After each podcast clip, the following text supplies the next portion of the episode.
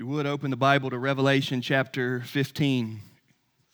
While you're turning there, Bobby, thank you so much for that. And church, thank you so very much for that. What a, uh, what a blessing it is to be uh, a pastor and the pastors of this church. Uh, we hope that we communicate it often. Uh, we got a good thing going here where we think you all feel that we love you all and we feel that you all love us. And that's certainly how it should be. It's not always how it is, um, but we feel that. And so thank you so much. Thank you so much. Um, um, I'm, I'm especially thankful for the way, the way you did that, Bobby, and the personnel team, masters here. Uh, I'm, I'm, I'm glad that we are recognizing that we have uh, four pastors here and all of us working together. Uh, we are really grateful that Josh Womble is doing so much better. We've been praying for him, and his health has improved greatly, and we thank God for that.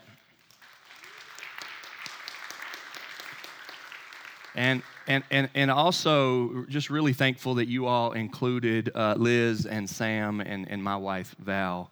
Uh, truly, pastors are not, not able. um, you know, not, not able to do it without, without their wives. And so we are, we are thankful for that. Um, you know, I'm not sure what each, each church person thinks the pastor's job or responsibility is or what your expectations are, and there, there are lots of them. And to be quite honest, we want to, to meet all of those uh, in, in, in our hearts. We want to be good to you all and for you all. But the Bible tells us what, what a pastor is supposed to be and it is people who are constantly making you aware of what the Word of God says. It's people who are teaching you about Jesus and how important He is, and that He should be front and center in your life, and that you should take Him seriously. Um, and I can say with, without any, any, any hesitation that that is the deepest desire and burden for the four of us. I mean that. Uh, we show up here we do what we do, hoping, hoping, hoping that you will trust Christ and live for Him. And may God keep it that way. I do want to say that at this church or at any other church, if pastors aren't faithful, it doesn't mean that God isn't. God is always faithful. He is altogether completely and true and the best thing for you. If ever in your life a pastor has let you down or disappointed you or hurt you or, or caused you to want to give up or turn away or doubt or stop reading your Bible or stop going to church or anything like that, please be able to differentiate in your heart and mind that that's not how God is. That's not how God is. May God's word be the answer, the foundation, the rock solid stability for your life, His truth. And may pastors only help people recognize that. Thank you all. Thanks, church. Thanks for, thanks for doing that.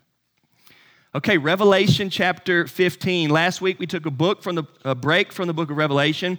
Great homecoming. We had a great Sunday last Sunday. Uh, Marcus Lehman was here to preach to us a, a great word uh, from him um, on the unstoppable God and what God is doing in the world. But today we are back to Revelation and we look at chapter 15. We're nearing the end of the book of Revelation. We've been in it for a while, and in some ways, we are getting the message because the message is the same, often the same, week in and week out of, of this coming judgment and that Christ is the Savior and that God is con- in control of what's going on in the world. Yeah, there is a lot of uh, ugliness going on in the world. You've got the devil working, and, the, and his uh, demons are described as beasts here in the book of Revelation. Uh, and we're seeing all that. And there have been themes throughout the book of Revelation. We started with the seven seals, and then we saw the seven trumpets. And now we've come to the last group, the seven bowls. The seven bowls are in chapter 16. We're going to look today at chapter 15, which just introduces them. Um, but 15 and 16 clearly go together. Week after week, we have tried to remind you that uh, the timeline for all of this in Revelation is uh, not as clear as some would make it out to be, and it's not always chronological. At the end of the seventh trumpet at chapter 11, that was it. That was the end of the world. That was the return of Christ. That was the judgment. That was the end. And then it splits up and it starts telling us some more things. It's explaining the devil and explaining some the beasts and that sort of stuff. And at the bowls, we're going to visit back now to the end of the world and the judgment of God and the, and the, and the pouring out of his, his wrath. And chapter 15 parallels some of that in, in chapter 11 with the trumpets. And just want you all to be reminded that the timeline here is, is not as simple as just straightforward flowing. But make no mistake about it, that this here today, when we get to the bowls, is about the end. It's about the wrath of God coming against sin. It's about the salvation that is available and that is out there and that Christ is doing in the world. If, and I, I, said this two weeks ago when I started talking about street preaching and hellfire and brimstone, right? If we're not careful, we'll get lost in thinking more so in the, in the judgment and the wrath, and we forget of what God is actually doing. That you and I are a testimony to what God is doing in and out of the world with the coming judgment. And the beautiful message of the Bible and the good news is that God has free grace and God has mercy that He's giving to people, all who would believe. And they are rescued out of sin and death, they have been set free. And so we see salvation through judgment. If you've never heard that phrase before, that's a good thing for you to remember salvation through judgment. A judgment is coming, but there's salvation in it. And chapters 15 and 16 are, are all about that, and that's what we're going to be looking at. So read with me, starting at chapter 15, verse 1. We're going to read the entire chapter, which is only eight verses. Then I saw another sign in heaven, great and amazing seven angels with seven plagues, which are the last. For with them the wrath of God is finished. And I saw what appeared to be a sea of glass mingled with fire, and also those who had conquered the beast and its image and the number of its name, standing beside the sea of glass, with harps of God in their hands. And they sing the song of Moses, the servant of God, and the song of the Lamb, saying, Great and amazing are your deeds, O Lord God the Almighty. Just and true are your ways, O King of the nations. Who will not fear, O Lord, and glorify your name? For you alone are holy. Nations will come and worship you, for your righteous acts have been revealed. After this, I looked, and the sanctuary of the tent of witness in heaven was opened. And out of the sanctuary came the seven angels with the seven plagues, clothed in pure, bright linen, with golden sashes around their chests. And one of the four living creatures gave to the seven angels seven golden bowls full of the wrath of God who lives forever and ever. And the sanctuary was filled with smoke from the glory of God and from his power. And no one could enter the sanctuary until the seven plagues of the seven angels were finished. That's what we're going to look at today. But stay right there and look at chapter 16, verse 1, the very next verse. Then I heard a loud voice from the temple telling the seven angels, Go and pour out on the earth the seven bowls of the wrath of God. Now, I had you read chapter 16, verse 1, because I really just want you to know that 15 and 16 go together. I don't want us to overcomplicate this. I don't want us to feel like, okay, what's 15 talking about? I got to make sure I understand that. And what's, what's 16 talking about? I got to make sure I understand that. And all this is just too complicated. No, I don't, I don't want it to be that way. 15 and 16 go together. 15 is just introducing of how this is coming about. And 16 is the pouring out of the bowls, the wrath of God. Make no mistake about it, this is speaking about the judgment of God at the end of the world. Verse 15, uh, chapter 15, verse 1 said it, and I, I, I paused or went slow for emphasis when it says, The seven plagues, which are the last, for with them the wrath of God is finished. That is a real thing, and it's a real day that is coming. It needs to be on our radar. We need to be awakened to it. We need to be ready for it. But while that's a real thing that is coming, there is also the love of God, salvation through Christ who died on the cross under the judgment of God. You and I, as believers, are never to think of the coming judgment of God without the context of the already happened judgment of God on the cross. This is where so many Christians struggle. You may know somebody that's a Christian that doesn't like the idea of the judgment or the coming judgment. And don't get me wrong, nobody likes it. We're not here celebrating today uh, just how awesome a judgment is going to be. We're not happy about that necessarily. We do glorify God in that He does what He does and everything that He does is right. But we understand judgment through the lens of the judgment that happened on the cross. And you may just think this is a book that we're reading, but I want to remind you that some 2,000 years ago, people used to get crucified on crosses. That was a way that people were killed. Today, there's ways that people are killed. And 2,000 years ago, in the Middle East, people were crucified on crosses, set outside the city, nailed to a cross, and left there to hang until they died. And that happened to Jesus. It happens to most people because they're guilty criminals. That's the just punishment for their crime. But Christ never sinned, he was wrongly accused, he was wrongly killed. He should not have died that day from an earthly perspective. Christ did die that day under the plan of God, the will of God for us. But may we never try to make pretty the cross of Christ. I know we love the cross and we celebrate the cross, and at the highest peak of Fairdale, Kentucky, there's a steeple on top of this church way up high, and there's a cross on top of that because that is our image. But it's an empty cross because they took Christ down off the cross and they buried him in the grave, and now it's an empty tomb because he lives. He's not the cross, he's alive. But may you never ever forget that the cross and the killing that happens on the cross and the cross of Jesus was a serious thing and it was a judgment. It was a wrath of God poured out on the sins of the world. A real judgment. And so when we read in Revelation that there's a judgment coming at the end of the world, it's not just a topic that we're uncomfortable with. It's a much needed topic because judgment is a good thing when people have done wrong.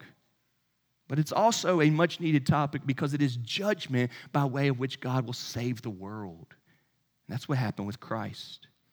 And so we get to the end, and it's talking about the wrath of God is finished, and we're reading about this. We're, we're paying attention. Another thing that you recognize here is how many sevens there are, right? There's lots of sevens in chapter 15. Verse 1, seven angels. Verse 1, seven plagues okay? Then later at verse 7, you've got those seven bowls. There are a lot of sevens here.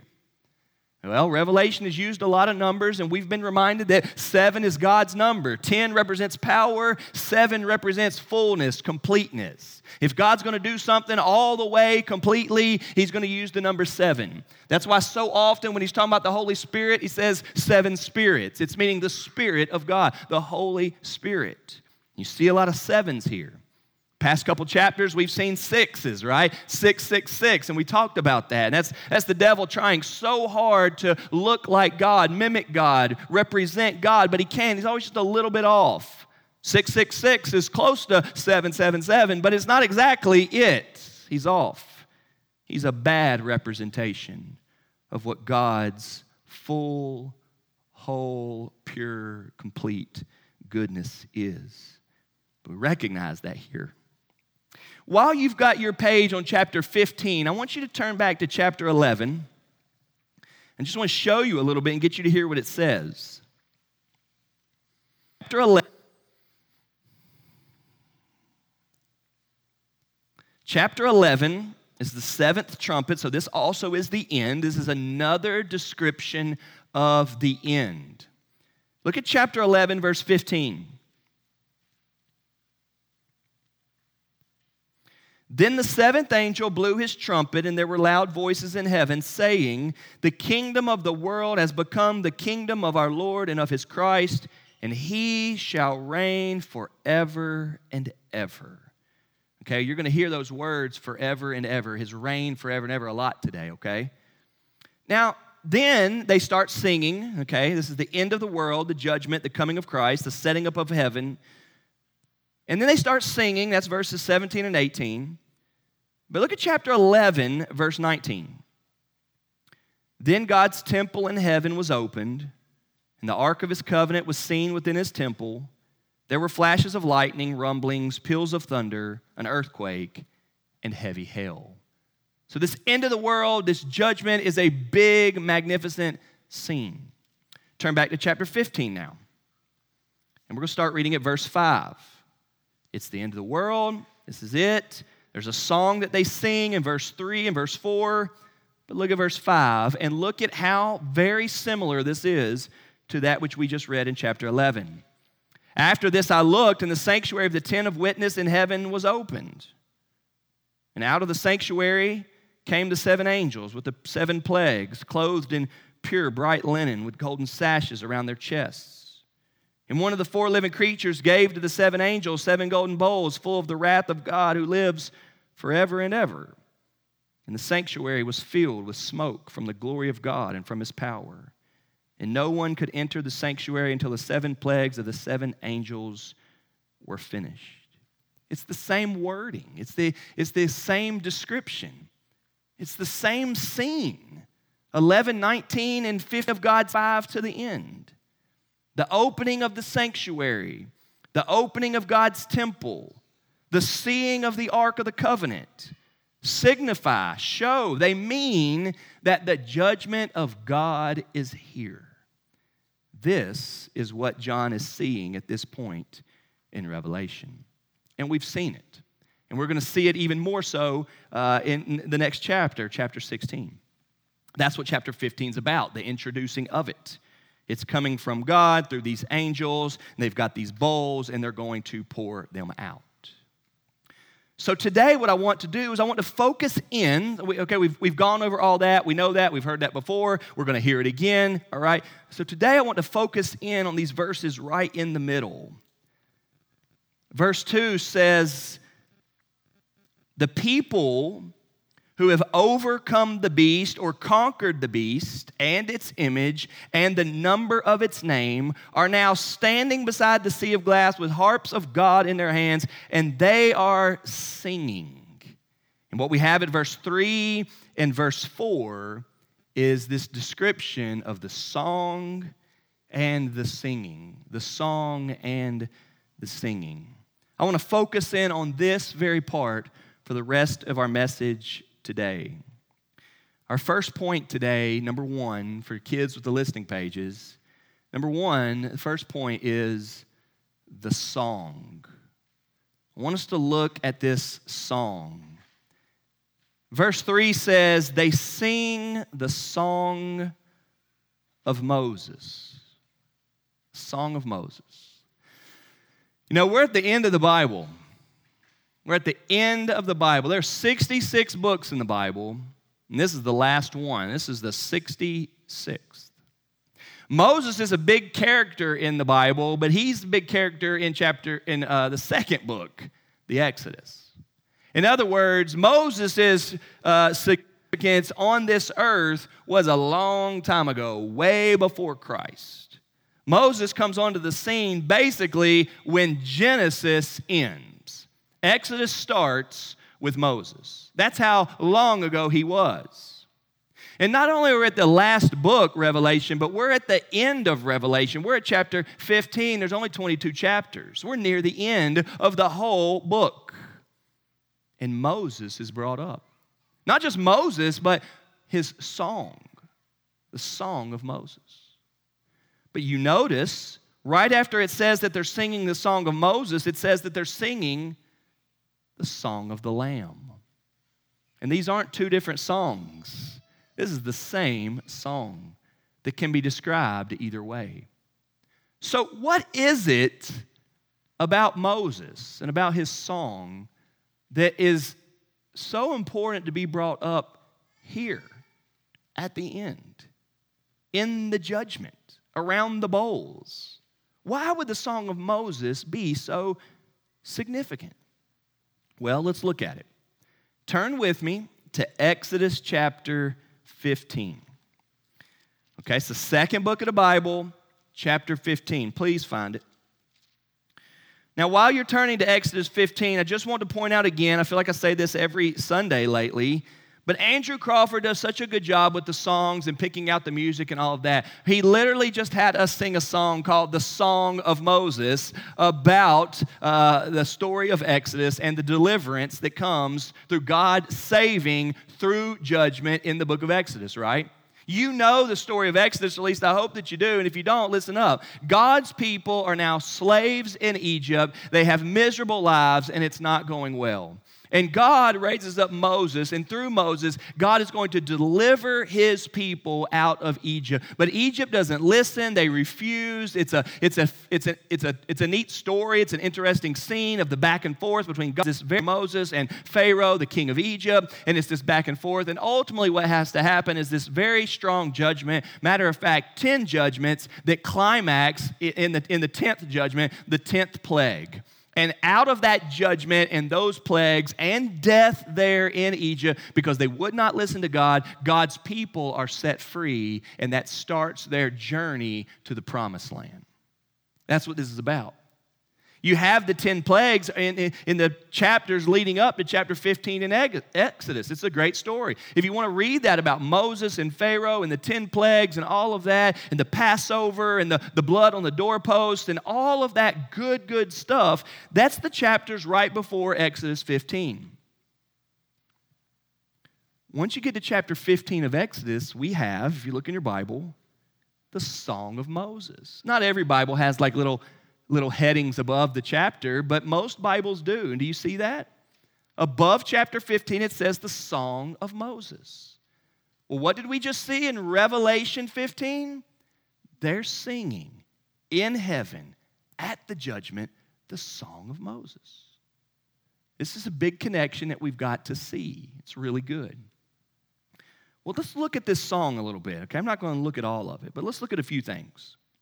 Then Moses and the people of Israel sang this song to the Lord I will sing to the Lord, for he has triumphed gloriously. What has he triumphed over? He's triumphed over the enemies of God that have been going against God and keeping them captive. He's triumphed over the enemies of God that have been going against God, that have been keeping God's people captive. And where they thought, we're never going to get out of here, we're going to die here, this is horrible. God has delivered them by way of the plagues, the judgments, and they've been set free. Because they sing about their freedom, they sing about their deliverance, and they sing it to God because He's the one who's done it the song goes on to talk about all the ways that he did it, and he gets into the plagues and the judgments and the parting of the sea and all of that. Verse 3 has this incredible statement The Lord is a man of war, the Lord is his name. They recognize that it took God's judgment, his working, his power, his ability to overcome an enemy to actually set them free. That's the song of Moses. It goes on for 18 verses. But I want you to see verse 18. We've already seen it twice today. We've already seen it twice today, but I want you to see verse 18. What does it say? Exodus 15, 18. At the end of the song, the Lord will reign forever and ever. You probably thought it was getting redundant, but it proved the point. Didn't we just sing like 20 lines in a row? The Lord will reign forever and ever. The Lord will reign forever and ever. Yes. That's, that's, that's, that's good leadership from Andrew. Whether you like the song or not, it's a song that comes directly from this. We just sang together what the Bible is getting us to see from Exodus and from Revelation. It's the song of Moses. The Lord will reign forever and ever. So when you turn back to Revelation 15,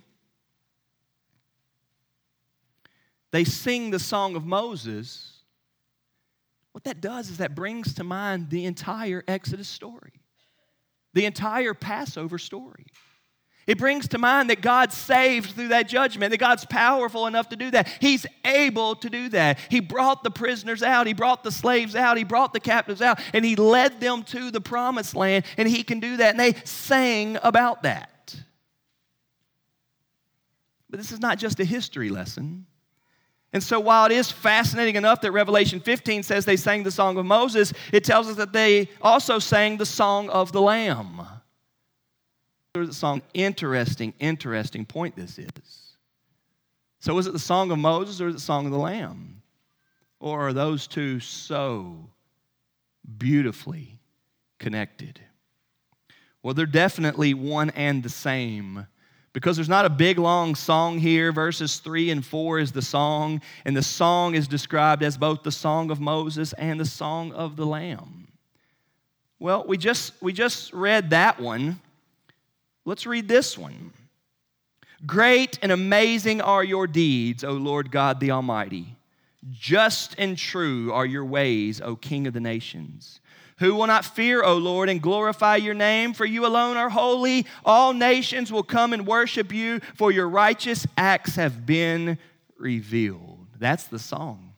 That right there is a song of heaven that you and I will sing. That is a song that is sung because of our salvation, and that is a song that is sung because of our salvation in the face of judgment.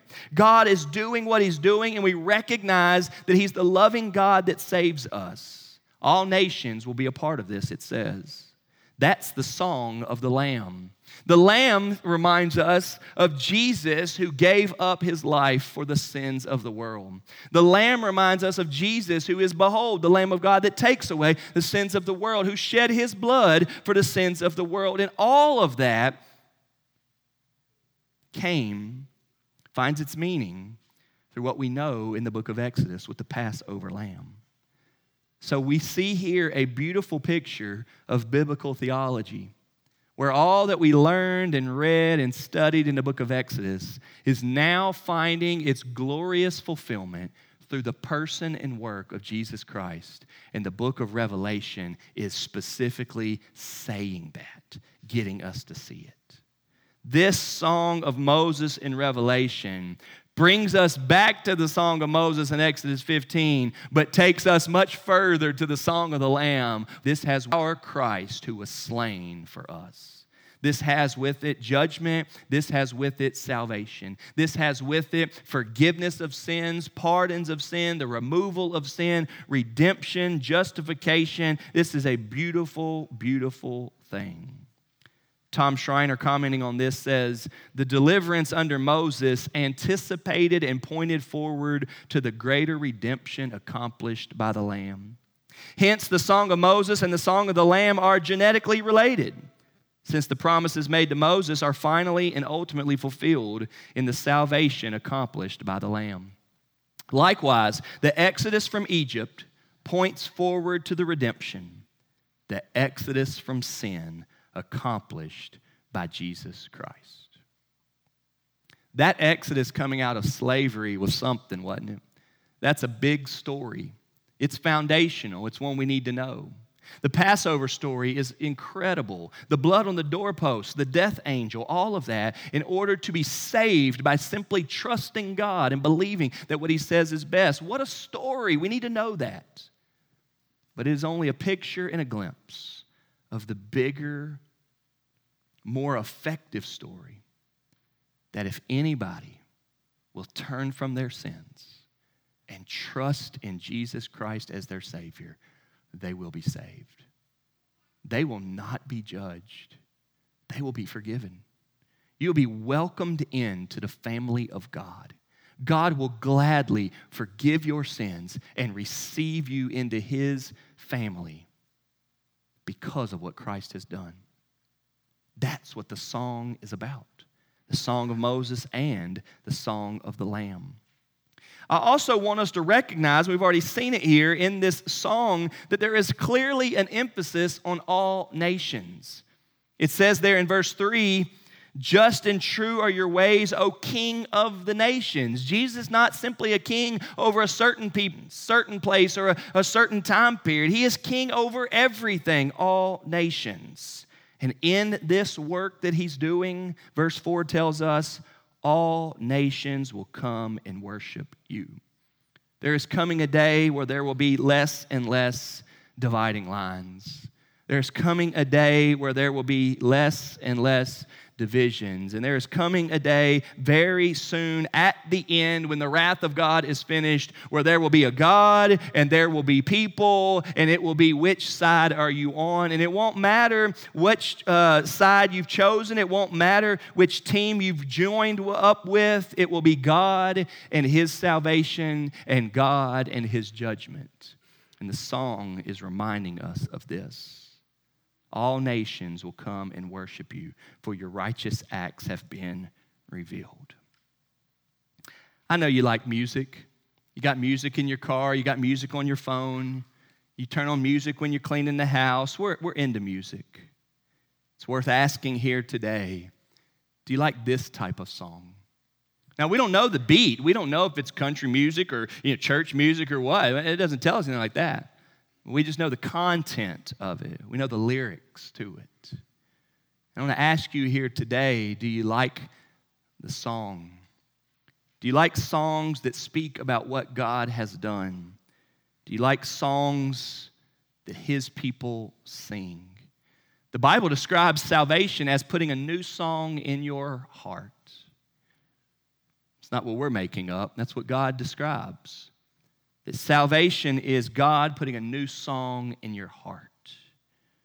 May Revelation serve us well to show us what the songs of heaven will be like. Specifically, here, the song of Moses, the song of the Lamb of salvation through judgment. But we also don't want to miss this little uh, phrase that comes in between those two songs, described in verse 3.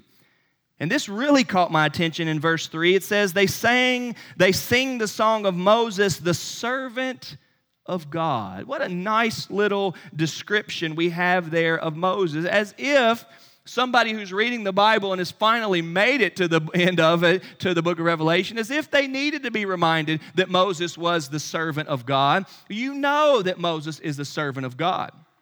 But you don't hear this phrase very much. Moses here, at the end of God's word, is called the servant of God. Y'all, this is rare. This is rare. There's lots of things to be remembered for. This is hundreds and hundreds of years later than when he was the servant of God, because he is dead now. He, this is him being described as the servant of God. He could have been known as the one who sinned. He could have been known as the one who led. He could have been one that led them all the way to the brink of the promised land, but was not allowed to enter in. Only Joshua was allowed to do that. He could have been led as the one who was involved in the 10 plagues. Of course, he's known because he had a, a speech impediment. Moses stuttered, and he is known for that. There's lots of things that Moses can be known for. But Revelation wants to keep it simple and describe him in a most beautiful way as the servant of God the word servant isn't too far removed from us these days. We, we use that. We'll say he's a servant. If somebody works hard, if somebody's helpful, if somebody's kind, they're a servant. There may not be that many servants, but hopefully at your workplace and in your home, in your family, you know, in your office, at your school or whatever, there's some servant people. Servant hearted is, a, is an expression that we use. The people that work hard, the people that are willing to put in extra hours, the ones that show up early and stay late, the ones that contribute a lot. Serving is a beautiful characteristic and I hope that it's one that you're trying to cultivate in your life. I hope it's one we're trying to cultivate in our children. Learn to serve and be helpful. But we also can recognize that just because you serve doesn't mean you're serving God. This description of servant of God means a lot to us. It means that the serving that Moses did, he did to God, he did for God. In the ways that Moses worked or acted, or the ways that he helped or contributed, he did it to God and for God. He didn't do it because, hey, somebody had to do it. He didn't do it because, hey, just the organization needed. He didn't do it because, hey, that's the way he was raised. All of those things are great, great uh, reasons for doing it. There's a bigger reason for doing what we do. He was a servant of God. He did what he did because it mattered to God. He did what he did because it pleased God. He did what he did because God had put it in his heart to do things that obeyed God and served God. And he's described as this way. And this, I'm telling you, is rare. The phrase, the servant of God, the, the servant of God, is only found in the Bible six times. There's only six times in the Bible where you have the servant of God. First Chronicles 6, Second Chronicles 24, Nehemiah 10, Daniel 9, Romans 13, and here, Revelation 15. With one exception, Romans 13, which is talking about the government's ability to, to judge, okay, which is a totally, totally different topic. Other than that, all other five cases, it only talks about Moses. This is fascinating. Nobody else in the entire Bible is known as the servant of God. Only six places, five of them say the servant of God, and each time it's Moses. That's big. That's important. Now, if you want to switch over to just, just servant of God, take out the servant of God. There's two more of those. So we go from six to eight. James 1 1, Titus 1 1, James writing, servant of God, talking about himself, Paul writing to Titus, talking about himself. Paul says he's a servant of God. James says he's a servant of God. But the phrase the servant of God is only found a few times, and every time it's talking about Moses. There also are places where God himself says, My servant Moses. Where God says, My servant Moses. Now, that's, that, that's significant. And there's something to that, okay? There's something to that. He was serving, he was helpful, he was contributing. But I want us to recognize that where it says it here, the servant of God in Revelation 15, is specifically mentioned with the Song of Moses which takes us back to the Exodus, which gets us to see that his serving of God was not merely that he was love, joy, peace, patience, kindness, goodness, faithfulness, gentleness, self control, which we love those. It wasn't just merely that he was a blessing to those around him. His serving God was being obedient and loyal to God no matter what. His serving God was being devoted to God and the mission and the calling, whatever it asked. When God told Moses, You're going to go to Pharaoh, you look this up in the beginning of Exodus. You're going to go to Pharaoh and you're going to tell him, Let my people go. Moses makes excuse after excuse after excuse. To be totally honest, Moses didn't want to. He didn't want to serve God in that way. We all want to serve God in some ways. We do. We all want to be the nice, kind, helpful person that gets a pat on the back. Everybody wants to be a pastor in October. We were here. Everybody wants the four of us were missing today. Pastor appreciation. Y'all are calling us up front. Everybody wants to be pastor appreciation. I mean, to be a pastor during pastor appreciation. But there's parts of the job that aren't as beautiful. And there's times where it's not as good. And there's times where we're sick over it. When you serve God, that's the way it goes. If you're a parent, if you're a friend, if you're a spouse, and you're going to live faithfully and loyally to God, loyally to God, there are times when you'd wish it wouldn't have to be that way. And you keep serving God if you know His worth, if you know Him. When the Bible casually mentions in Revelation 15 that Moses, the servant of God, they sang the song of Moses, the servant of God, and it just keeps going. We're not to think Moses held the door for people, probably did, but we're to think a lot deeper than that. Moses served God when it wasn't always enjoyable. He lived his life for God through the ups and the downs, quite literally, through the, through the judgments, through the exodus. Remember how many times they were traveling through the wilderness and they complained against him and they said, You're the worst and we wish we were back there. You're going to kill us here, right? All of that stuff, Moses is described as the servant of God. We're not quite finished yet, but I do want to challenge you to serve God. Be a servant of God. I know you serve your children. I know you serve your household. You serve your grandchildren. I know that you're a servant. I know you're helpful. I know you're a blessing in so many ways. You're a blessing in our lives. I to encourage you to make sure you're a servant of God that there's a high calling that drives you, that there's a source that fuels you, that there's a truth that you're looking to daily to know what does it look like to serve God in this space? What does it look God to serve God in this capacity? What does it look like to serve God in this way? What does it look like to serve God in the situation where God has me? That you can identify yourself as a servant of God. We don't just do what we do. We don't just do what we do for the benefit of those around us, although that is beautiful and that is a characteristic, that's a symptom of it. We do what we do because we know our Father in heaven can be pleased through it. Moses was a servant of God. What will you be remembered for? Are you serving God?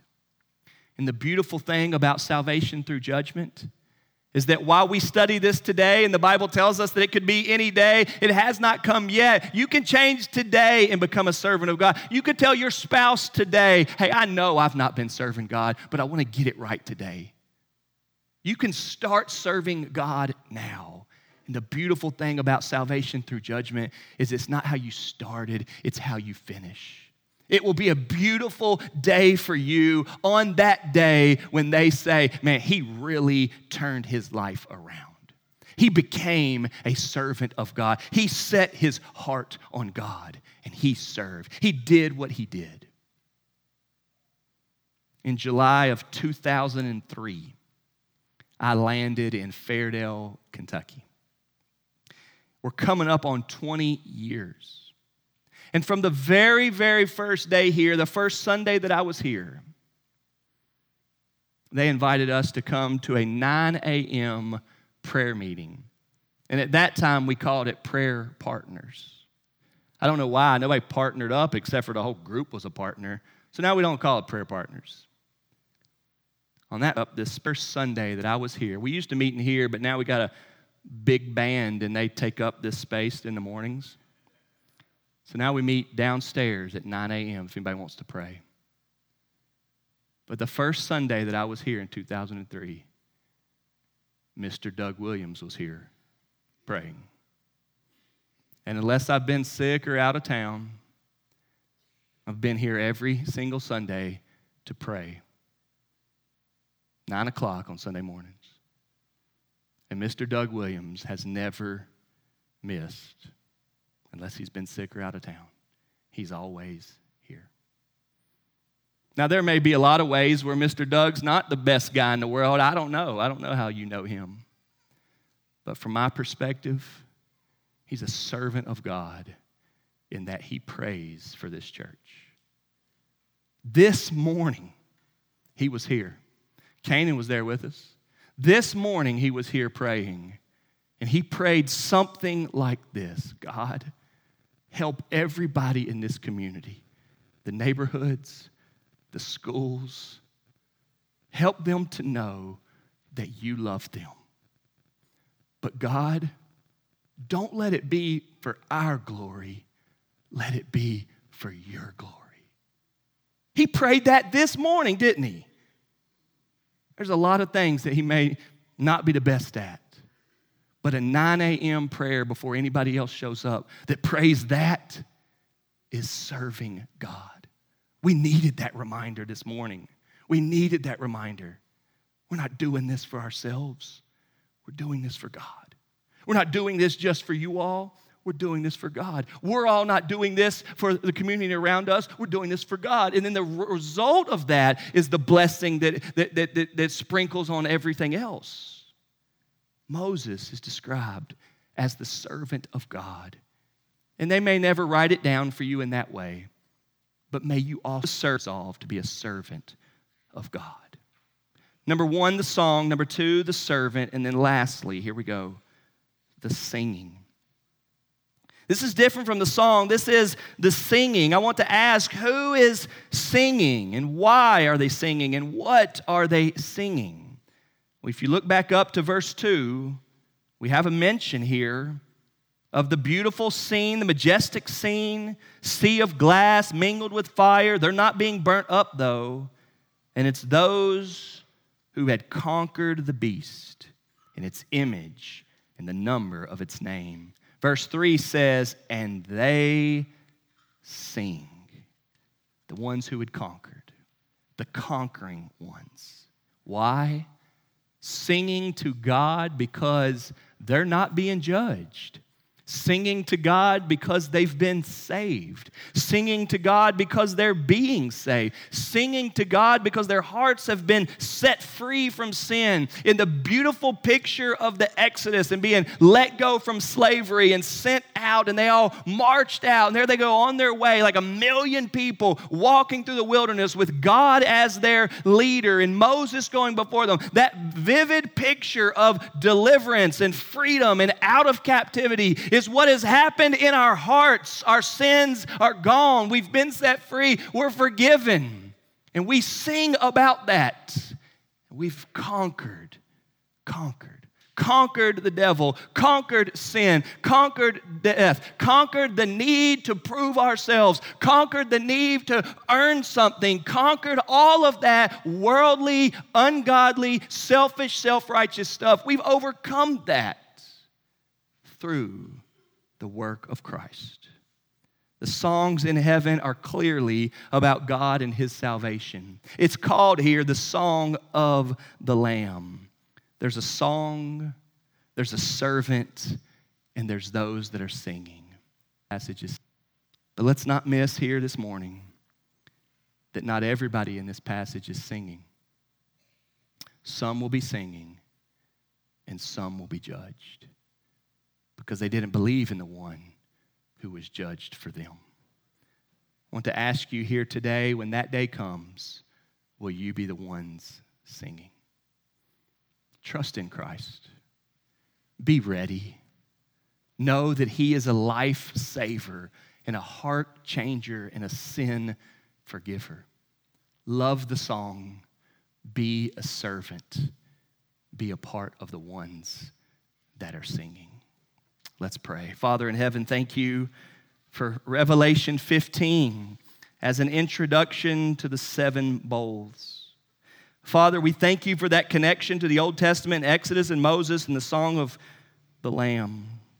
Father, thank you that there is deliverance in Christ. And Father, make us those who have a song to sing, a song in our hearts. Father, we pray that you would help us to process are we the ones singing? Are we servants of God? Thank you for Moses being described as that. Father, work in us now, we pray. In Jesus' name, amen. As we sing this final song, let's respond. If you're here today and you know you need to set your life on Christ, would you do it? If you're here today and you think, I've never been baptized and I need to be baptized, would you make that decision today? Let us help you with that. We've got some other people lined up to get baptized here in the next couple weeks. But you know you're not ready, you know you're not focused, and you know that now is time. Do it. As we sing this final song today, let's respond.